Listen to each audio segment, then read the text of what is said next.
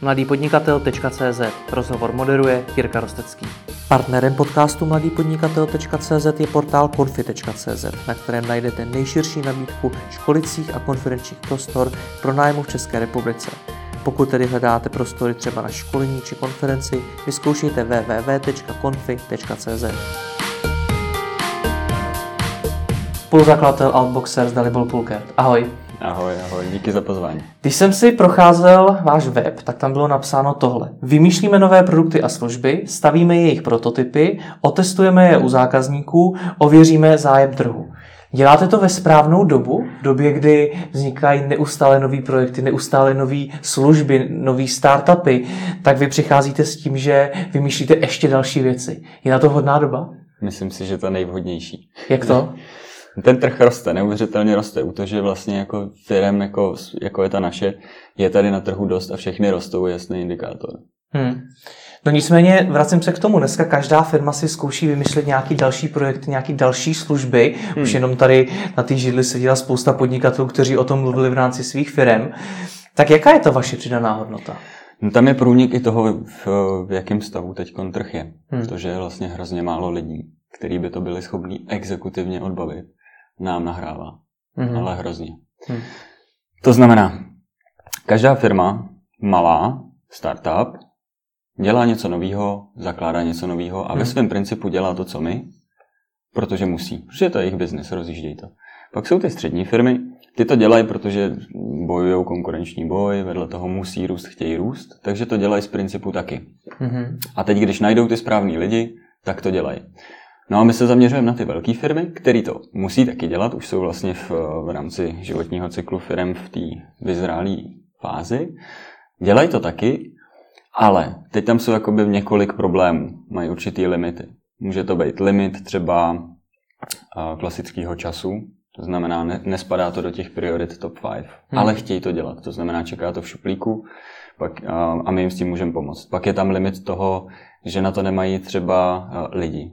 Dneska na trhu je hrozně málo lidí, kteří mají takovýhle mindset, čímž pádem vlastně my jim pomáháme tím, že exekutivně odbavíme to, co oni by v ideálním případě měli být schopní zvládnout, ale nedají to. Hmm. A pak je vlastně limit know-how. Na jednu stranu a know-how, ale know-how a mindset, nastavení mysli. Dá se říct, že k tomu, aby jsme dělali naší práci dobře, tak potřebujeme přemýšlet hodně štíhle, hodně agilně, hodně se teď používá pojem eh, design thinking, zase hmm. jako klasický, jak to jde ve vrstvách, ty buzzwordy. Tak ale ve svém principu je to, o, z mýho pohledu je to furt o nastavení mysli, furt o tom samém, jako nebát se selhat, zkusit nové věci, velmi iterativně sbírat zpětnou vazbu z trhu a od ní se odrazit zase ku předu. Není to vlastně žádná raketová věda, je to jakýsi řemeslo, který člověk, třeba zakládající podnikatel, když už jsou potom sériové podnikatele, tak eh, se všichni shodují na tom, že založit a rozjet biznis je furt stejný penzum práce a jedno, jestli vlastně eh, zakládají, prostě stavějí flašky nebo vedle toho eh, dělají novou Coca-Colu nebo rozjíždějí úplně digitální biznis. Hmm. Ty principy jsou vlastně jakoby podobné a je to furt hrozně práce. Hmm. Takže je to o nastavení mysli. Takže know-how, jak na to a mít správný mindset k tomu. Tak to jsou ještě další limity, kterými vlastně targetujeme. Hmm. Když to není žádná raketová věda, proč jsou jedním z největších problémů lidi? no ono, eh, jedna věc je vědět, co dělat a druhá věc to dělat. Hmm. A to je jako potom složitý, protože eh, to, že bychom měli být takovýhle, nebo se měli chovat takhle, je poměrně snadný si říct. Ale pak se tak reálně zachovat v ten moment, v tom tlaku, v, v té situaci trhu nebo firmy. To je jako rozdílný. Hmm. A sám se to učím, jako je to neutuchající boj. Hmm. Furt. Ještě se k tomu nastavení mysli dostaneme, nicméně v rámci toho představení, co vlastně děláte, tak jaký produkty a služby vytváříte? Jakýkoliv, který jsou inovativní, noví na trhu a mají digitální přesah. Proč digitální přesah? Protože s parťákem, s kterým jsme vlastně Unboxer založili, s Michalem Kardašem, tak my jsme oba historicky strávili jako x let já, jsem, já se pohybuju vlastně na pomezí IT a biznesu 12 let, on taky. A ve chvíli, kdyby jsme dělali něco čistě offlineového, jako čistě bez žádného přesahu do digitalu, tak si myslím, že jsou lepší firmy, než jsme my. Hmm. Jakmile je tam jakýkoliv digitální přesah, napojený té zákaznické cesty přes digitální kanály, tak to už je naše. Hmm. Tam jsme dobří. Takže co se už třeba vytvořili? Jeden z mých aha momentů když jsme založili vlastně Outboxers je, že inovační biznis je náročný v tom, že s každou velkou, zvlášť my děláme fakt pro velké firmy, musíme podepsat MBAčko a oni jsou velmi striktní na to, jestli ho dodržujeme nebo ne. Takže jeden z mých aha momentů je, že bych se hrozně rád pochlubil, co všechno jsme udělali, ale vlastně můžu jenom u těch věcí, které už jsou oficiálně venku. Mm-hmm. Takže můžu zmínit třeba, že jsme teď nedávno s Českou spořitelnou pustili takzvaný Fintech Cloud, rstfintech.cloud. Na to můžete podívat. A je to vlastně akcelerační inkubační platforma pro fintechové startupy, která na jedné straně spojuje svět, rozšiřuje svět uživatelů, koncových uživatelů, to znamená zavádí určitý marketplace la Google Play, akorát do internet bankingu, mm-hmm. takže vy do toho vlezete, přihlásíte se a řeknete si tak a já od teďka chci mít možnosti, jak investovat, tak si tam natáháte kryptoměny, investici do zlata a tak dále, nebo jste naopak jiná cílová skupina a řeknete si, student, já si chci vlastně dodotovat lítačku a student agenci, protože vlastně s tím furt jezdím, tak si tam zase přidáte rychlý dashboardy na práci s těma dle účtama. Je to vlastně ve chvíli, kdy na začátku roku přišla PSD2, platformizace bankovnictví, bych to tak volně nazval, tak vlastně každá banka se snaží, aby byla aby si udržela lojalitu zdávajícího klientského portfolia a zároveň přinášela něco nového. A nejsnažší způsob je jít tím stylem if you build it, they will come. To znamená, my jsme něco postavili a teď čekáme, až tam naskáčou vlastně ty do marketplaceu ty další třetí strany. A tohle, to, co teď popisuješ, to je cíl, se kterým za vámi ta firma přijde, nebo i tohle to je něco, co je musíte naučit? Já si myslím, že tady ten zrovna impuls toho, co Spořka chtěla dělat, přišel z jejich strany a my jsme ta exekutiva, která jim v tom pomáhá, která vlastně vyjela do zahraničí, protože zase zahraničí v určitých aspektech a banking jeden z nich jsou dál než jsme my. To znamená, je to místo, kde vlastně se dá trošku předpovědět, kam půjde náš trh. Takže my vyjedeme tam, děláme hloubkový rozhovory tam, zjišťujeme zpětnou vazbu tam, ukazujeme jim to tam. Mm-hmm. Ukazujeme jim to i tady, porovnáváme, jako, jak je trh tady, jak je trh tam. A snažíme se vlastně připravit něco, co tady ještě není, s tím, že koukáme skrze optiku v zahraničí, jak by se mohl vlastně koncový zákazník vyvíjet. A tenhle ten inkubátor, ten jste teda vymysleli vy, nebo už s tím přišla Česká spořitelna za vámi? Ta idea jako taková přišla ze strany spořky. My jsme vlastně dá se říct, maličko konfrontovali. Máte ověřený, že startup, akcelerátor, inkubátor i investoři a na druhé straně koncoví zákazníci to chtějí, protože to je celý ekosystém. Marketplace hmm. spojuje vždycky jako víc segmentů a čímž pádem je to náročné. Je to vždycky slepice nebo vejce. A ten balans mezi tou slepicí a vejcí my potřebujeme vlastně ověřit. Hmm. Tak jsme je maličko skonfrontovali, Jste si jistý, že koncový zákazník tam chce a zároveň jste si jistý, že startup nebo investor nebo inkubátor do takovéhle platformy půjde. Hmm. No a jelikož tam bylo menší zaváhání, tak jsme řekli, OK, a to je přesně s čím vám můžeme pomoct vlastně. Ověříme to vůči trhu. Takže jsme vystavili, vystavili ten prototyp, vystavili jsme webovku, postavili jsme video k tomu a vyběhli jsme s tím do trhu. To je to, co hmm. vlastně my děláme. Jak často vymýšlíte sami něco nového? No, že to máte i napsané na tom webu, vlastně jako první větu dokonce. Dá se říct vlastně, že pro nás, my tomu říkáme hezky český ideation workshopy, mm-hmm. jsou součást, součást onboardingu klienta k nám. Za prvý nás to synchronizuje. My stejně potřebujeme vědět, jakou vizi, strategii a jaký konkrétní cíle na následujících pár let klient má.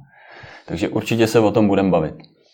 A když už v tom jsme, tak proč to nespojit vlastně s vymýšlením dalších nápadů a pak je prioritizovaný. Co tomu říká metoda diamantu, že se vlastně hodně toho vymyslí, hmm. pak se to jako seřeže v jednoduchosti, pak se to seřeže zase zpátky. A ve chvíli, kdy už jsme v tom vymýšlení a následné prioritizaci, tak nejhodnotnější na té prioritizaci je, že se o těch věcech bavíme. Mm-hmm. Ta diskuze je to nejhodnotnější. Abych řekl, že výstup není tabulka toho, první uděláme tohle, druhý uděláme tohle, ale to, že u toho jsme a bavíme se, jak oni na to koukají, jaký mají priority, proč tohle ne a proč tohle jo, nám dává vlastně způsob, jak navnímat jejich vizi a strategii. Mm. Mimo jiné, že ji nemusí říct úplně nahlas. Ale řeknou, tenhle ten čtvrtý nápad, který jsme vymysleli, tak ten nechcem nebo chcem, protože to je pro nás velmi hodně. Hmm. Tohle je určitě na dlouhý povídání. Jak se vám to řeší s, tě, s těma velkýma firmama, v podstatě korporacema, hmm. který tohleto samý zadání dost možná poštou i dalším firmám a čekají na jejich nabídky a podobně? No, uh, já bych řekl, že vlastně se nám to řeší dobře, protože náš biznis, a zvlášť B2B a zvlášť inovační, je založený na vztahu s lidma. To znamená, uh, Jakmile se vypíše nějaký velký tender, kde se jako tlačí přes nákup na cenu, což se děje jako ve velkých společnostech vždycky, tak je to něco, do čeho jdeme trošku genericky. To znamená, protože musíme. Oni vlastně na to koukají, eh, ten je zajímavý, na to koukají dvě deka inovace a dvě deka inovace mm-hmm. a teď si porovnají tu cenu a teď jako, že jdou do samoobsluhy a kupují si to. Ale ono to, když dva dělají, to tež není, co to tež. Mm.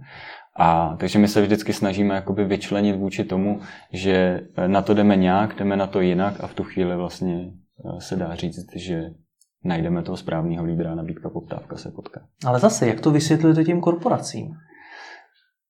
Myslím si, že tam jsou dva, přidan, dva přidaný body. Jeden je jako uh, latentní, skrytý maličko a ten druhý je úplně explicitní. První, a ten explicitní je o tom, vracíme se se zpětnou vazbou z trhu. To je to, co si popisoval. To hmm. znamená to gro, co děláme. Ten druhý, který ve velkých korporacích není tak jako zjevný, ale hrozně pomáhá a hrozně na něj slyší, je, že jim pomůžeme vlastně v tom interním boji, jak si to prosadit. Aha. Co se dělá jak? tím, že jim dáme náboje do ruky. Mm. Tím, že jim dáme konkrétní představu o tom produktu. Tím, že jim dáme eh, čísla z funnelu třeba, nebo konverzní poměry, která cílovka to, jak moc chce, který konkrétní firmy to, jak moc chtějí. Dá se říct, že vlastně, když eh, bys dělal v korporátu a přišel by si s nápadem, jakýmkoliv korporátu, přišel by si s nápadem A, a začal by se o tom bavit prostě ve vedení. Tak každý pod tím nápadem A si představí úplně něco jiného, protože má jinou zkušenost, jiný mindset, jiný background a tak dále. Kdežto, ve chvíli, kdy my dáme ty náboje typu, vypadá to takhle, tohle je cílová skupina, spustili jsme takovouhle a makouhle kampaň, takhle to chtějí a tyhle ty to nechtějí, to je zjevný, tak dáme vlastně konkrétnímu nápadu, konkrétní obličej, konkrétní zhmotnění a lidi najednou vědí, co si pod tím představit. A v tu chvíli, kdy ten člověk, nebo ty, kdybys tam byl, bys přišel tady s nápadem A a je mlhavej a nějak bys ho popsal, každý to pochopil jinak, a pak bys přišel nápadem A, který je zhmotněný a věděl by si, kdo je cílová skupina, jaký problém targetuje, jak vypadá ten prototyp, jak se chová, kde to funguje, kde to nefunguje a jaký jsou čísla a konverzní poměry začínající kampaně, tak si pod tím každý představí plus minus to samý. Hmm. Takže v tu chvíli jako získat podporu anebo eh, ztratit podporu je snažší. Že aspoň člověk ví, na čem je. Není tam to, co kdyby. Zabijíme ten nápad, uspáváme ho, bavíme se o tom, že to spadá do té strategie, ale už se všichni baví o tom konkrétním nápadu, ne o mlhavém nápadu. Hmm. Což je to takový ten latentní výstup, který hrozně pomáhá velkým společnostem, protože najednou víme, o čem se bavíme. Hmm. Zároveň to ale znamená, že vy musíte odvést spoustu práce ještě předtím, než ten nápad v té firmě vůbec prosadíte. A předpokládám, že za to hodně práce vám ta firma musí zaplatit. Je to tak, ale krásný na tom je, že ono to hodně práce je nakumulovaný do krátkého časového úseku, takže ono to není jako v milionech. To nejsou hmm. jakoby horentní sumy. Dá se říct, že je to prostě klasický zase štíhlej přístup, že na jednu stranu mám ideu, tu se třesu, pak udělám prototyp a pak s tím jakoby jdu bojovat do té interní sítě nebo do interního korporátu bojovat, berme trošku jakoby v úvozovkách. A každá z těch fází je zapouzdřená a každá z těch fází jako stojí málo. Znamená, hmm. jak když udělám hloubkové rozhovory a screening trhu, definice cílové skupiny a plus minus segmentace, tak mě to stojí poměrně malý peníz, ale už mám základní info k tomu, abych to posunul do další fáze a bavil se o tom, jestli vlastně ten prototyp bude takový nebo makový a kolik bude stát. Takže každá z těch fází stojí nějaký peníze, to je pravda, s tím souhlasím ale každá z těch fází mění ten nápad A, který je v mlze, na něco konkrétnějšího, který pomáhá. A každá ta fáze za nějaký rozumný peníz pomůže tomu člověku v interním, eh, v té společnosti už to se třást konkrétnějším směrem. Já předpokládám, že ten postup, nebo v tom postupu se může inspirovat i řada nekorporátních eh, firm, lidí, kteří by taky chtěli vytvořit nějaký nový produkt nebo nějakou novou službu. Hmm. Pojďme to tedy rozebrat.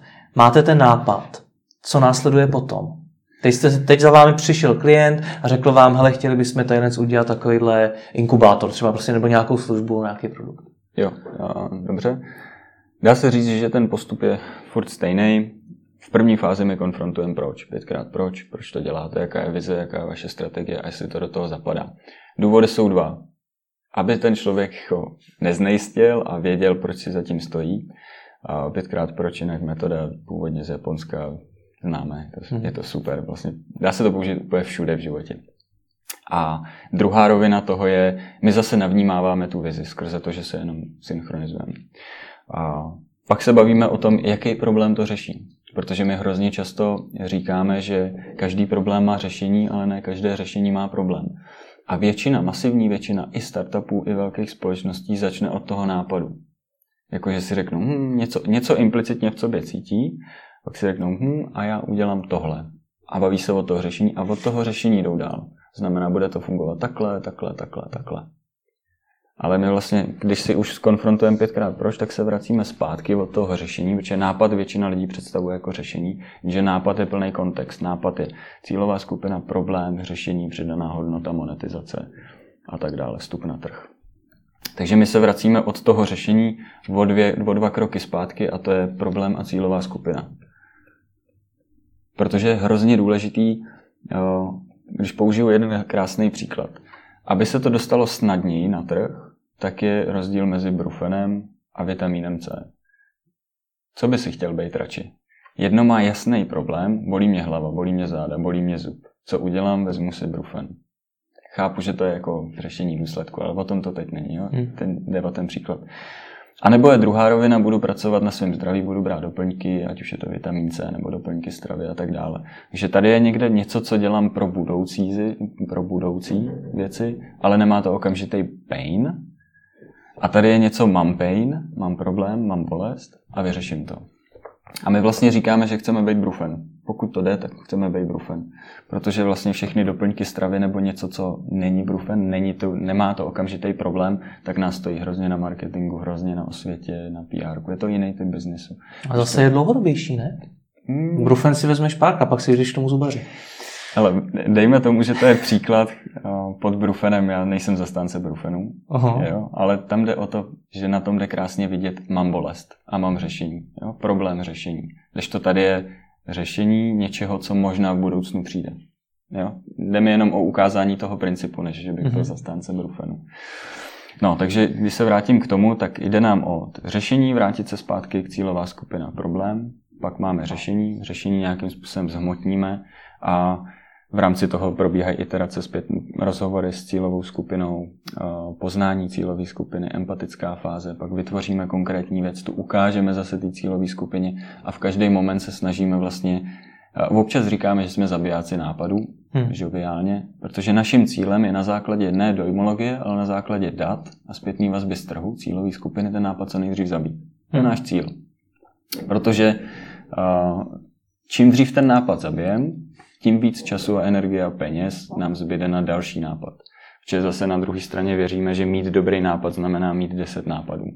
Jo, jako, mm, takový to zamilování se do nápadu je podle mě jako bez, nebezpečný. Hmm. Ono je potřeba na jednu stranu, samozřejmě jako každý startupista je zamilovaný do toho svého nápadu, ale je potřeba umět si uvědomit a říct si dost, jedu na mrtvém koni, jak se říká. Už je potřeba se sednout. Tady mi všechny indicie mi říkají, že jedu na mrtvém koni. Takže musím z toho slést, jinak jako nikam nedojedu. A nebo ve startupové scéně se říká pivotovat, to znamená změnit business model, změnit cílovou skupinu a tak dále. Hmm. Ale ve chvíli, kdy se člověk hluboce zamiluje, tak vzniká hluboká vášeň, ale hluboká slepota. Takže to je zase další výhoda, proto se jmenujeme i Outboxers, Thinking Out of the Box, ale zároveň přinášíme pohled zvenku, kdy my do toho nápadu nejsme zamilovaní. Myslím, že máme soudnost, ale ne naší, jakože my neříkáme, to je blbej nápad, ale trh říká, to je blbej nápad. Hmm. Nebo není trh připravený. Čiže nejčastější důvod, proč nápady selhávají, je timing. Statisticky. Takže my vlastně se vracíme s odpovědí, timing není dobrý. Dá se říct, že my jsme je takový... moc brzo, je moc pozdě.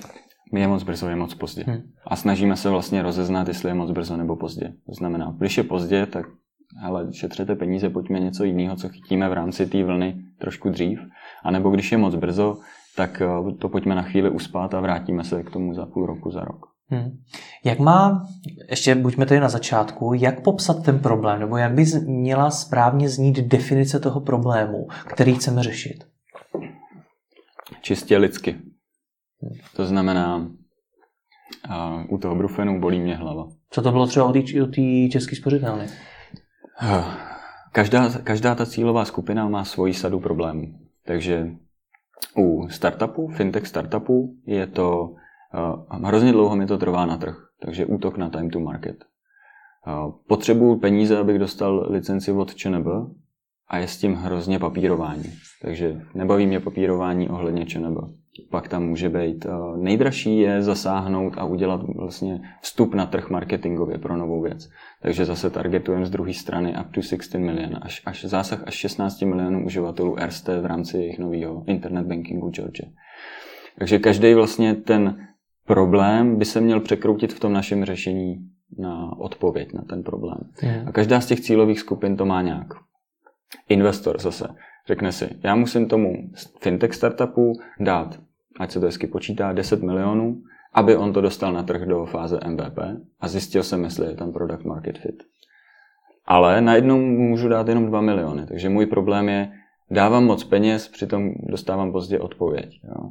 Takže najednou díky tady tomu celému ekosystému, on dá jenom 2 miliony, oni to ověří, on se jim vrací, ten fintech startup se vrací investorovi s odpovědí, s, s nějakým benchmarkem, takhle to funguje, takhle to nefunguje a on řekne, jo, super kluci, tady, a holky, tady máte eh, dalších 10 milionů a teď už to ale škálujte. Už je to jiná, jiný typ investice. Mm-hmm. A to samý vlastně ty koncáci a ty uh, akcelerátory, inkubátory. Každý si v tom něco najde. To je to, co vlastně my ověřujeme. Hmm. A jak ověřujete, ten, že ten problém skutečně existuje? Ty už je to několikrát nakousnul, ale jak to probíhá v praxi? Jo. Skvělá otázka, protože vlastně tyhle věci jsou většinou zase skrytý. Takže my máme vlastně psychologi v týmu, který na to jdou přesně přes znají biases, který člověk má v sobě a ve chvíli, kdy je říká, tak ve skutečnosti to, co říká, neznamená, jak by se choval třeba, nebo jak to ve skutečnosti cítí. Hmm. Takže vlastně se snaží opravdu odhalit to, kde to je a kde to není. To znamená, to, že člověk říká, že má tenhle ten problém a že je třeba ochotný za to zaplatit, za to vyřešení, neznamená, že by to ve skutečnosti tak bylo. Takže první fáze je o poznávání motivací to dané řešení nebo ten daný problém identifikovat nebo ne. Je to jenom o motivaci chování, vlastně behaviorální průzkumy typu, jak jste se naposledy zachovali, měli jste někdy tenhle ten problém v rámci příběhu, jak jste se v tom zachovali. A vlastně psycholožka se snaží zjistit, jestli tam ten problém je nebo není, kdy nastal a jak se ten člověk choval. To je, to je ta první, fáze, to je ta první empatická S kolika fáze. lidmi takhle mluví? Uh, hrozně záleží. 5 až 8 podle, podle Paretova pravidla by mělo stačit. Ve chvíli, kdy se ty odpovědi začnou vlastně maličko duplicitit, tak už nejdeme jenom, neděláme práci pro práci. Takže vlastně klientovi řekneme, že těch rozhovorů uděláme 8, tak jich neuděláme 8, uděláme jich 5. Klientovi to řekneme samozřejmě. Řekneme, že po čtvrtý, pátý už se hrozně opakovali, takže si myslíme, že u téhle cílové skupiny jsme objevili, že ten problém je nebo není. Hmm. A pak je ta druhá fáze a ta je důležitější. Ještě, ještě tím pustím, promiň, Jasně. Eh, zůstaňme, pojďme postupně. Jak, eh, na, na co konkrétně se těch lidí ptají? Ne každý má v týmu takového psychologa, tak jestli víš nějaké otázky nebo nějaký témata, který s nimi vůbec probírají. Jo. Uh, jo, každý vlastně hloubkový rozhovor, pokud člověk chce o tom něco vědět víc, ať si dá do Google hloubkový rozhovor, a je na tom napsáno hrozně článků. Každý hloubkový rozhovor má určitý mm, průchod, psycholožka ví, jak vlastně si získat důvěru, jak si otevřít toho člověka a na závěr, jak ho nechat odejít s pozitivním přístupem a uprostřed se získává to maso, to znamená, jestli jo, a nebo ne, jestli v rámci empatie ten problém je nebo není. Souhlasím s tím, že je v tom velký umění, to znamená člověk, který to nikdy nedělal, tak pokládá sugestivní otázky. A čím víc ten svůj nápad miluje, tím víc tam tlačí jako odpovědi svého typu. Což je další výhoda naše, že vlastně jak do toho, když jsme zamilovaní, tak na to jdeme jako, že to řeknu blbě, od osobněně, od toho nápadu. Hmm. Jo? A kdybych měl dát nějaký tip, jak s tím začít, přečtěte si pár článků ohledně hloubkových rozhovorů, otevřených otázek behaviorálního výzkumu a zjistíte pár základních typů a ono ve skutečnosti pak stačí fakt otevřít člověka, dát mu pocit bezpečí a položit mu hodně otevřených otázek, jak se choval v historii v daných momentech a strašně to poznáte. Hmm. To ve svém principu stačí pro začátek. No a pak si poproste nějakou psycholožku, ať to udělá. Hmm správně. Z toho musí to vypadnout spousta těch odpovědí, spousta dat. Jak tohle to potom zpracováváte? To dělá furt ta psycholožka, která... Vlastně jeden ten průzkum, tu sérii, která targetuje cílovou skupinu a problém, dělá vždycky jeden člověk, mm-hmm. aby vlastně to měl všechno v hlavě. Mm-hmm. Je z toho krásný report, ten se posílá klientovi, je z toho nějaký summary a spousta citací toho, co ten člověk řekl. Hmm. Už tohle samo o sobě je jako plný krásných jako dat. Protože Vlastně dá se říct, že ta úvodní fáze je furt o tom samém. Identifikovat cílovou skupinu, jejich problém a vyrazit ven do terénu. Jak se říká v Americe, get out of, get out of the office. Furt. Jenže my to tak nějak zase víme, jsme zpátky, jak jsme se bavili na začátku. Jedna věc je vědět a druhá věc je dělat. Hmm. Protože to dělat znamená opustit komfortní zónu, vyrazit na Václavák a začít se ptát lidí, nebo si domluvit těch pět až osm rozhovorů s tou danou cílovou skupinou, to znamená nějaký penzum domluvy, obvolávání, pak se s nima potkat s každým na kafe na hodinu a půl. A vlastně i když lidi na té levé straně vědí, že to mají dělat a že to je něco, co je, eh, dá se říct, ověřená praktika k tomu, jak získat zpětnou vazbu od cílové skupiny, tak to nedělají. Hmm. To je hrozně zvláštní. A proč ne? To já nevím. Já nevím. Jako nám to dává práci, protože vlastně díky tady tomu my jsme schopni zebrat tu zpětnou vazbu z trhu a donést jí klientovi na stříbrném podnose. Hmm. Ale jako co si budeme povídat, nějakou z těch částí a nějakou psycholožku ve velké společnosti určitě najdou, někoho na HR nebo něco podobného, tak jenom rychlý, rychlý zaškolení toho, jak by to mělo probíhat a můžou si to udělat hmm. taky. Ale přesto to nedělají. Hmm. Co to druhá fáze? Ve chvíli, kdy vlastně máme za sebou tu empatickou rovinu, to znamená poznání, chování a motivací, jestli problém je nebo není, tak se posouváme do té druhé roviny a tam je ten čistý prototyping. To znamená, lidi nevědí, co chtějí, dokud jim to neukážeš. Hmm. Říkal vždycky Steve Jobs. A tady toho, tohle je absolutní pravda, jestli obrázek je víc než tisíc slov, tak prototyp je tisíc obrázků.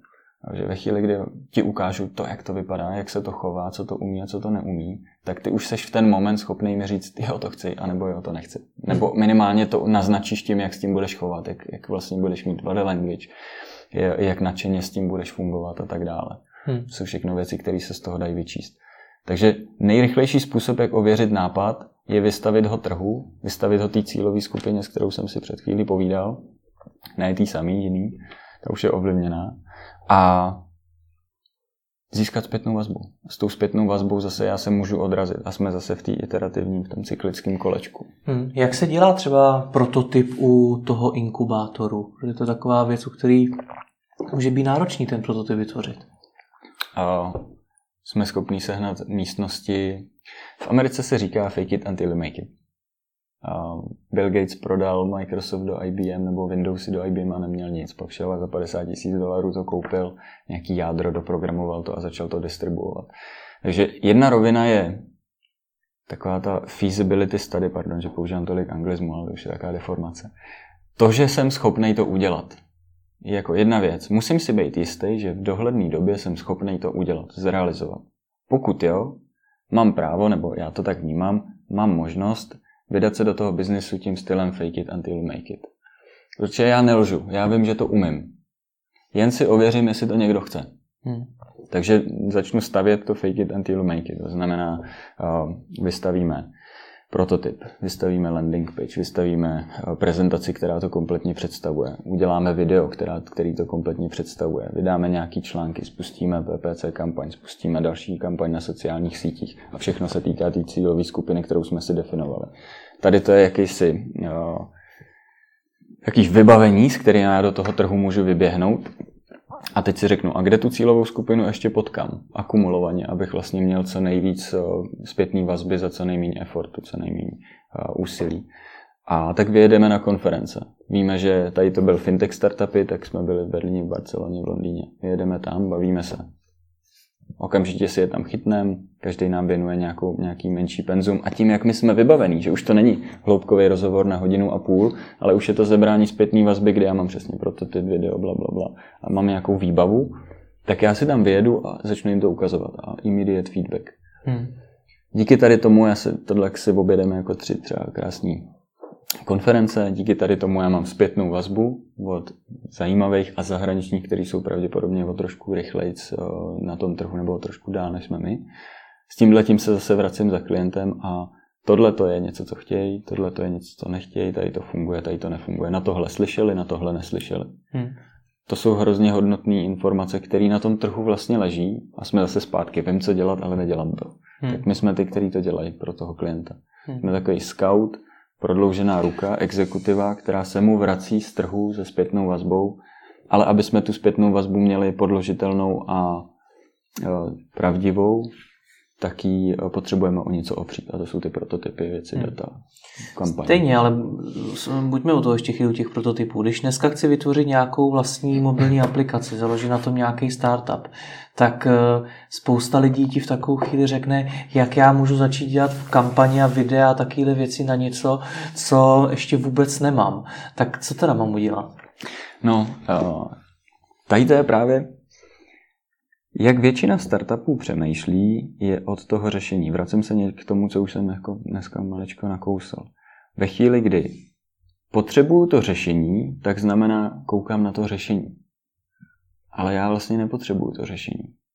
Já potřebuji zjistit, kde je moje cílová skupina, jaký problém jim řeším, jaký prodejní argumenty na ně uslyší a to samotné řešení, který je vlastně čtvrtý v řadě, tak mě stačí vystavit do té roviny fake it until you make it, znamená nějaký prototypu. A jestli se mě ptáš na to, co v tom prototypu má být nebo nemá být, to znamená, já ještě nevím, co tam chci, čímž pádem nevím, tak to myslel? Hmm. Jak to má v praxi vypadat? Chci třeba vytvořit mobilní aplikaci, to je třeba častý, eh, samozřejmě častý produkt, který chtějí vytvářet začínající podnikatele, tak jak to má vypadat?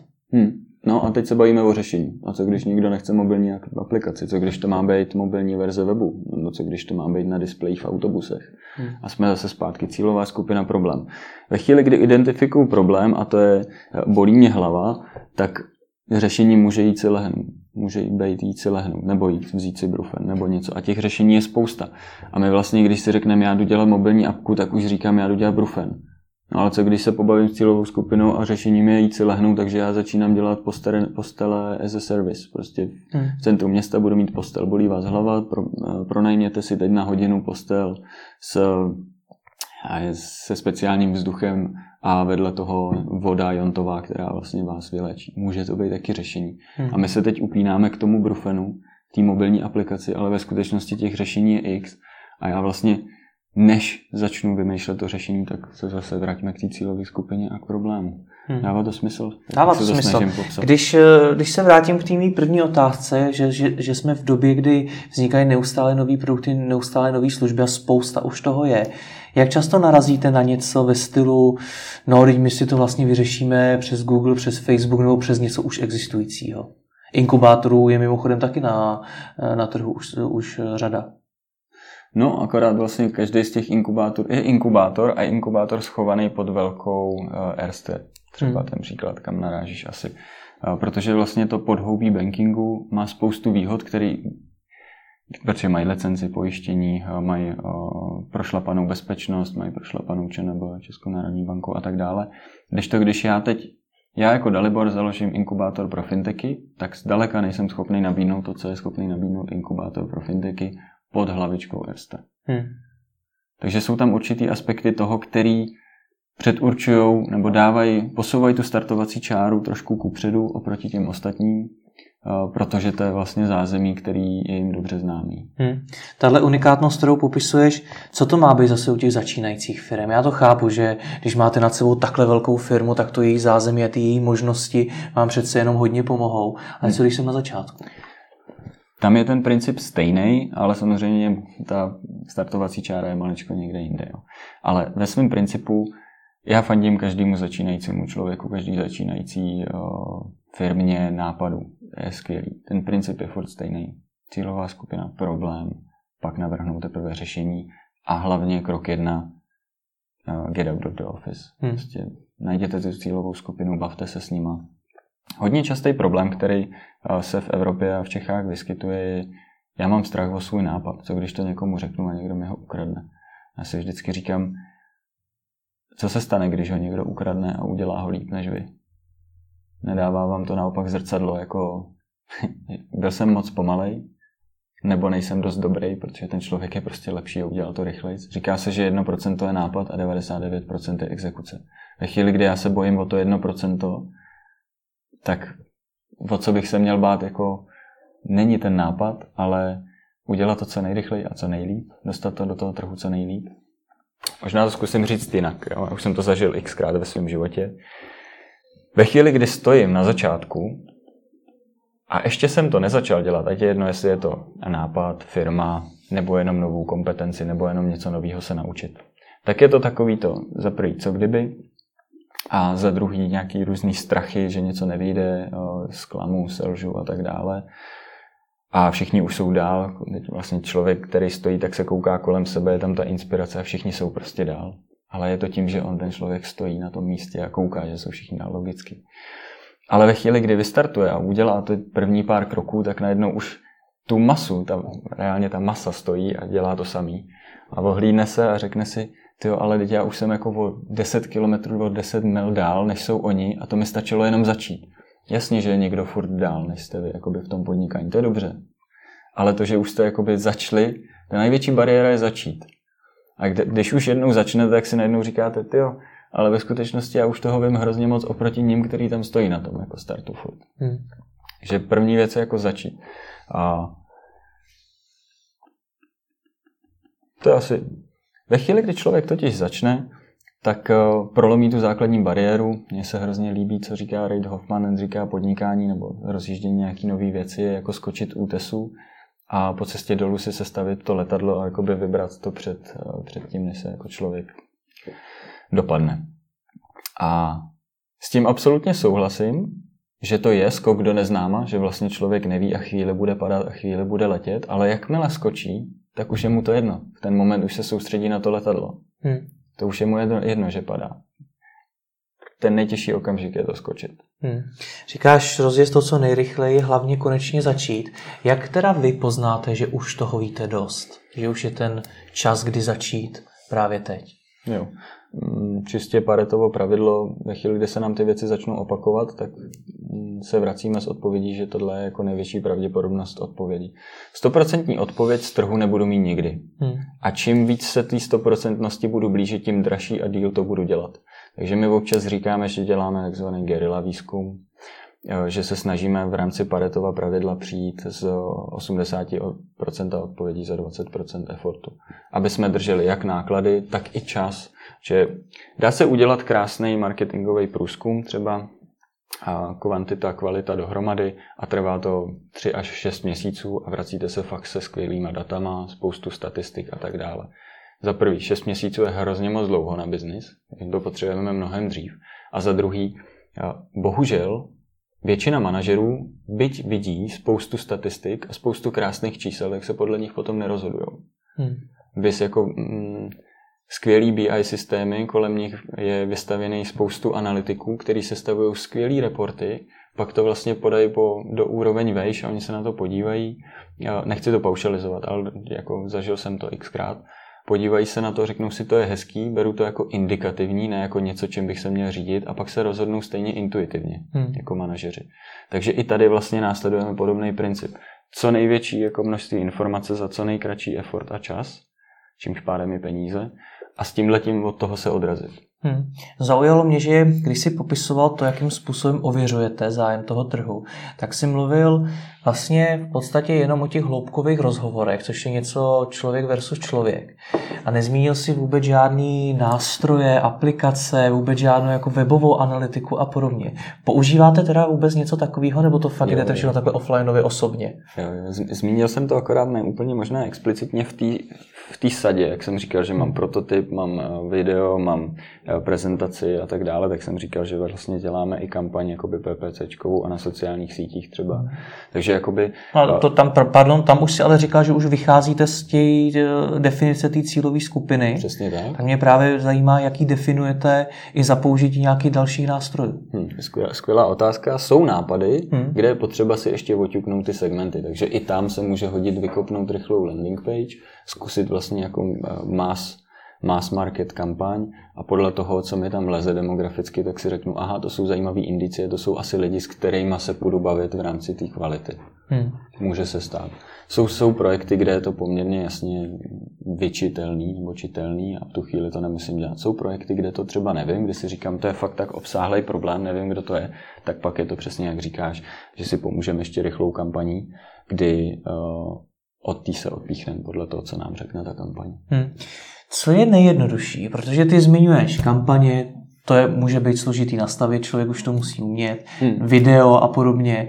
Tak eh, co je takový to nejjednodušší, co může udělat eh, v uvozovkách každý začátečník hmm. a pokusit se tím ověřit ten nápad a nejenom takhle jeden člověk versus druhý? No, to nejjednodušší, když jsi mi říkal a nejenom, tak to nejjednodušší je bavit se s těma lidma. Hmm. Když mi tohle to vyndáš, mm, já nevím, podle mě, já bych to nepřeskakoval. To hmm. povídání si s lidma, to je strašně hodnotné.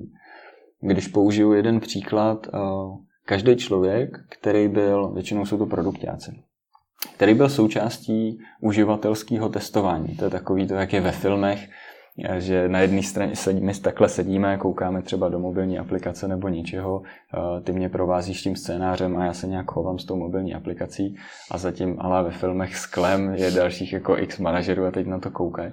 Tak pro většinu z těch manažerů je to potom aha moment, hmm. protože si říkají, teď je to úplně jasný, tam je vpravo nahoře tlačítko, zmáčkni to, že tam se promítá na tu televizi, jako co se děje, vidíš obličej, ale vidíš i co se děje s rukama. Hmm.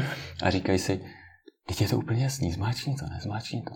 A teď, když to zažiju jako osmkrát za sebou, tak neuvěřitelný aha moment, že ty lidi přemýšlejí jinak. Hmm. A každý z nás má vlastně jako způsob přemýšlení definovaný a dostat se mimo něj potřebuje nějaký externí impuls. Buď jsou na to různý nástroje, anebo jenom to, že si popovídáme. To, že my si povídáme a šli bychom spolu na pivko, a řešili bychom jakýkoliv téma, tak já mám nějaký názor, ty máš nějaký názor a tím, že to skřísíme, tak se vzájemně vytahujeme z krabičky, ať chcem nebo nechcem. Pokud teda tam nebude jako dominantně submisivní vztah, ale pokud to bude otevřený jako diskuze, tak se vytahujeme vzájemně z krabičky. A to samé je vlastně hloubkový rozhovor a to samé je uživatelský testování. Fakt jako ta odpověď, to jsme zpátky, ta odpověď je hrozně jednoduchá. Bavte se s vaší cílovou skupinou. Hmm. Nepodceňujte to Nastavte si to jako uh, týdenní nebo měsíční bázi. Dejte si normálně cíl, protože kde není cíl, tak se to hůř dodržuje, protože to má vždycky nějakou prioritu. Takže si řekněte, uh, domluvme si každý měsíc dva obědy s cílovou skupinou a já na ně sám budu chodit. Hmm. A buď se je domluvím sám, anebo mi prosím vás tady někdo domluvte. A já si za tou cílovou skupinou budu vědomě chodit. Budu mít otázky, budu se bavit, a teď to může být cílová skupina, která už ten produkt používá můj, anebo třeba hypotetická cílová skupina, která ho ještě nepoužívá. Hmm. Takže kdo jiný než já sám se mám vytáhnout z krabičky? Mám na to čekat jako zvenku? Hmm. Začal jsi i na začátku tím nastavením mysli. Hmm. Co jsou teda takový největší brzdy v tom myšlení uh, těch firm?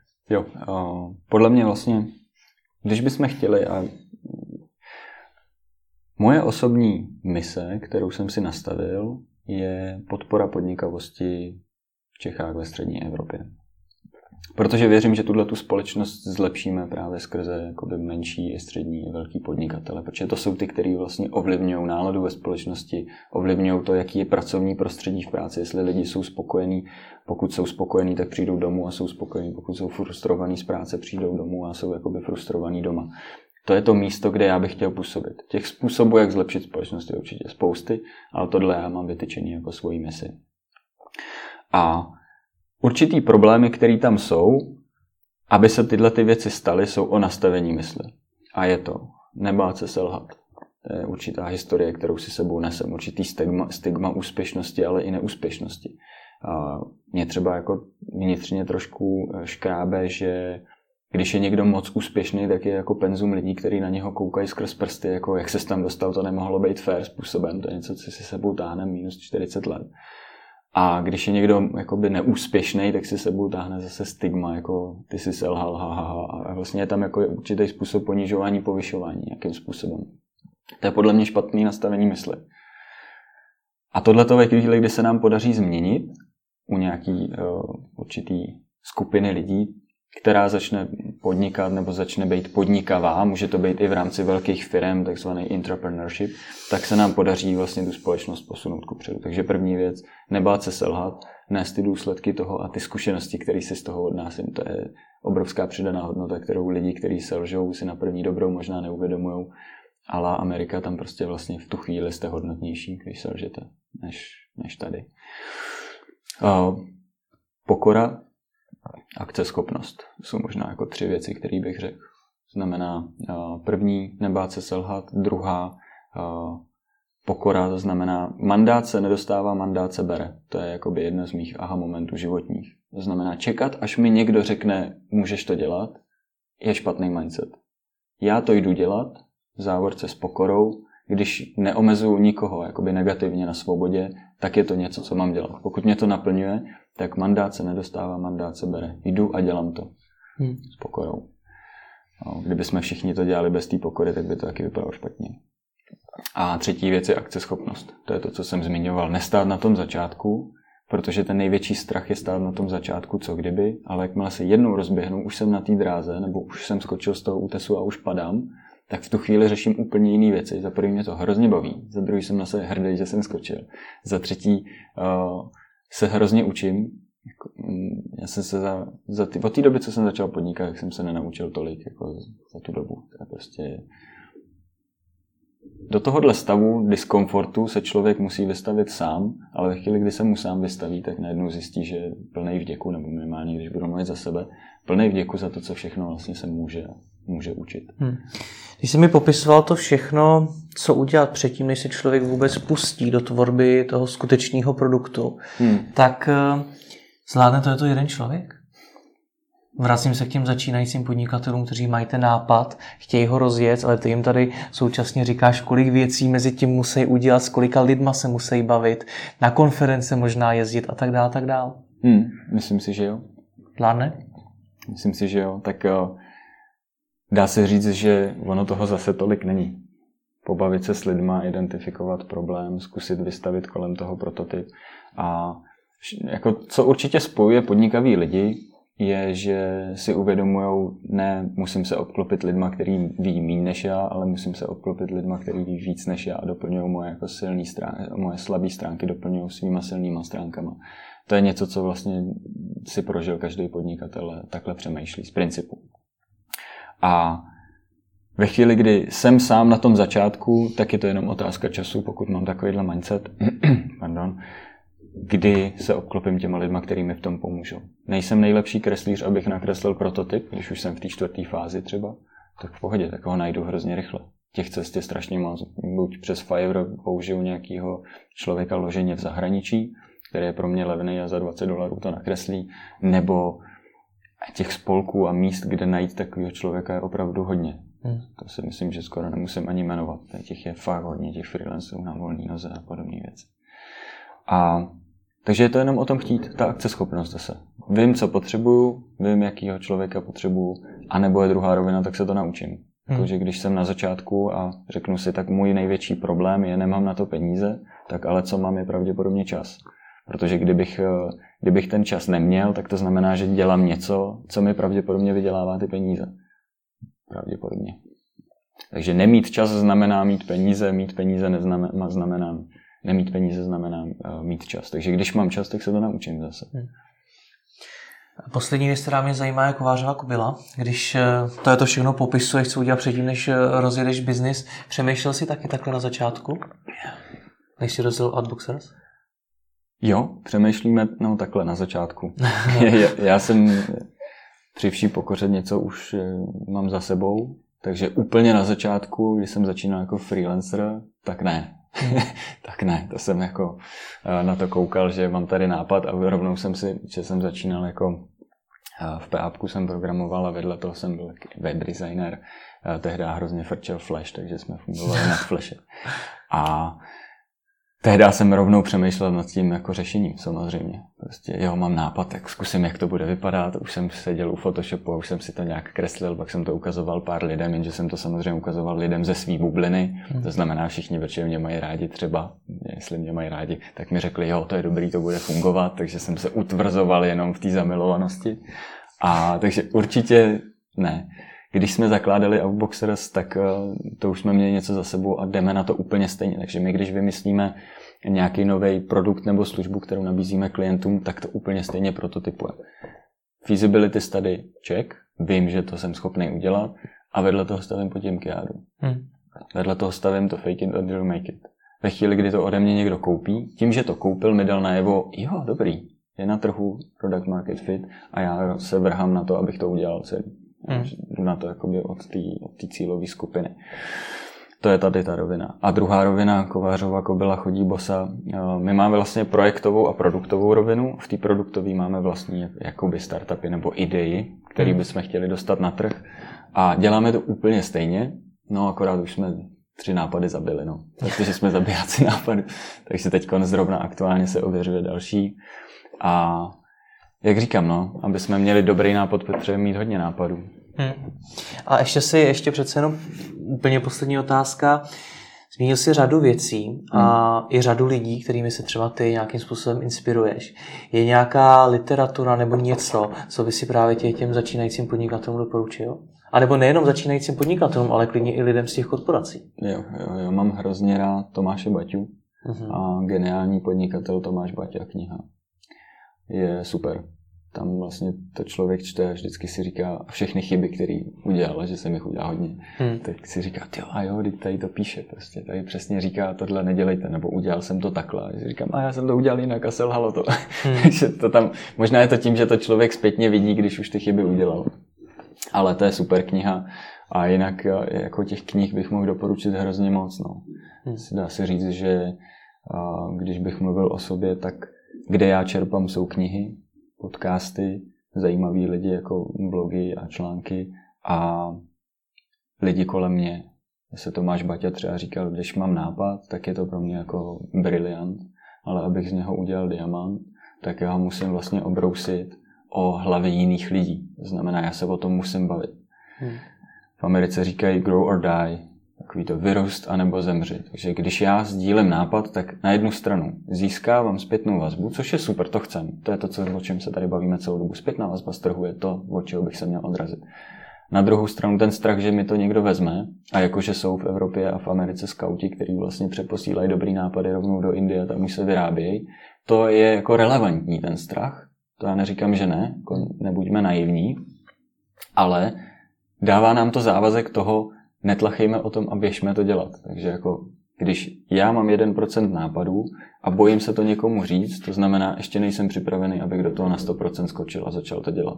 Ve chvíli, kdy jsem a vím, že už to dělám a že to, že získávám zpětnou vazbu, je pro mě odrazový můstek, abych to celý exekuoval, tak už se nemám čeho bát.